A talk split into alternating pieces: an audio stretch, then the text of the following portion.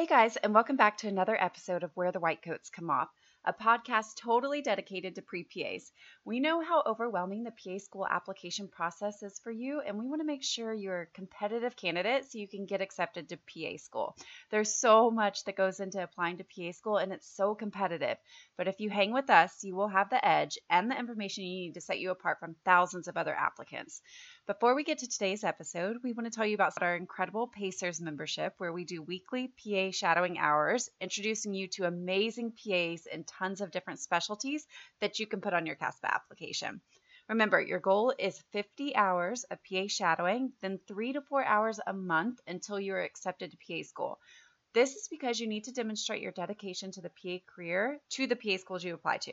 This goal is so easy to hit in our Pacers community. We have lots of PA shadowing recordings plus a new PA shadowing hour every week. We also do coaching intensives to make you a stronger applicant and lots more. You can put this membership and these shadowing hours on your CASPA application, which immediately makes your app more competitive. So come join us in this amazing community, get PA shadowing hours, and instantly make your app stronger. So go to the show notes right now to learn more. And now on to today's episode. So today we want to catch you up on some new news from the NCCPA, and this is very exciting news. We've actually talked a little bit about this before, but if you haven't listened to those podcasts or you haven't joined us in one of our sessions, then you might not know. So the PA world is currently working on a PA licensure compact model legislation. So, what does that mean? So, basically, right now, when you're a PA, if you want to work in a different state, you have to go and get a state license in that different state.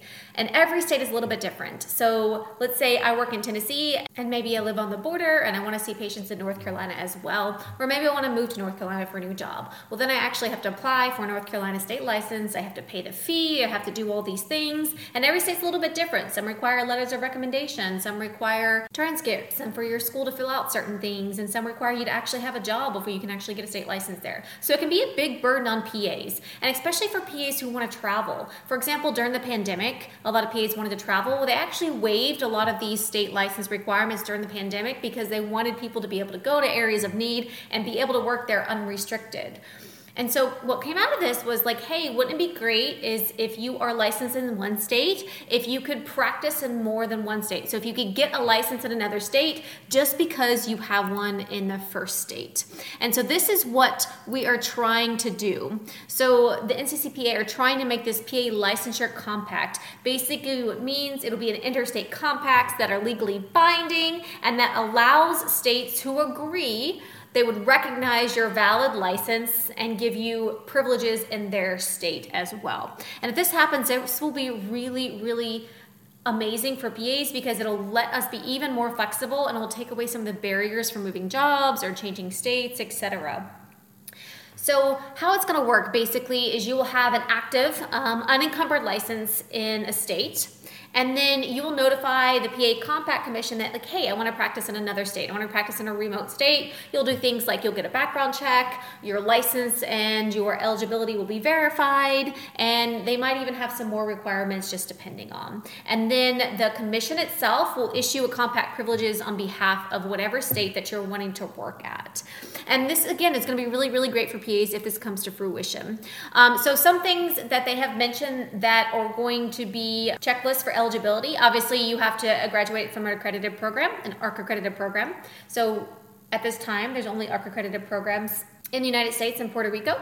So you need to make sure you graduate from ARC competitive program. You also need to hold your current NCC PA certification, right? So you need to pass your boards and you need to keep that current. You can't have any felonies or misdemeanors. You can't have issues with controlled substances. You can't have your license ever suspended or revoked. So there are some things that you're going to have to meet criteria in order to be eligible for this. But what they say is that starting sometime early in 2023 that this legislation is going to be available for state adoption and hopefully sometime at the end of 2024 it's actually going to start granting these compact licenses. So they project the winter or the fall of 2024, this compact commission is going to be able to begin granting these compact licenses. So again, super, super excited for this. If you ever PA who works, maybe you live in a border city that's really close to another state, or you want to work in multiple states, or you do locum tenens, or you're not really sure where you want to work and you have a state license and you might want to move somewhere else for your job, for your spouse's job, etc. This is going to be really, really fantastic. So we will keep you updated on any new news we get from this state licensure compact, but this is a super exciting thing for PAs. It is going to make us even more flexible. It's going to make the career even better and it's going to take away some of those barriers for changing jobs. So we'll keep you updated on this. I hope you're as excited as we are. Thank you so much for listening to Where the White Coats Come Off podcast. Before you head out, if you plan to take or retake the GRE, make sure you prepare for it so that it makes your application stand out and to make yourself more competitive as a candidate. We love Magoosh for preparing you to rock out the GRE so your scores will make you a stronger applicant. Get 10% off all GRE prep plans when you use the code PREPA Clinic in all caps. So go to the link in our show notes and sign up for a Magoosh GRE prep course. And don't forget to use the code PREPA Clinic in all caps for 10% off. Have a great day, and we will catch you at the next episode.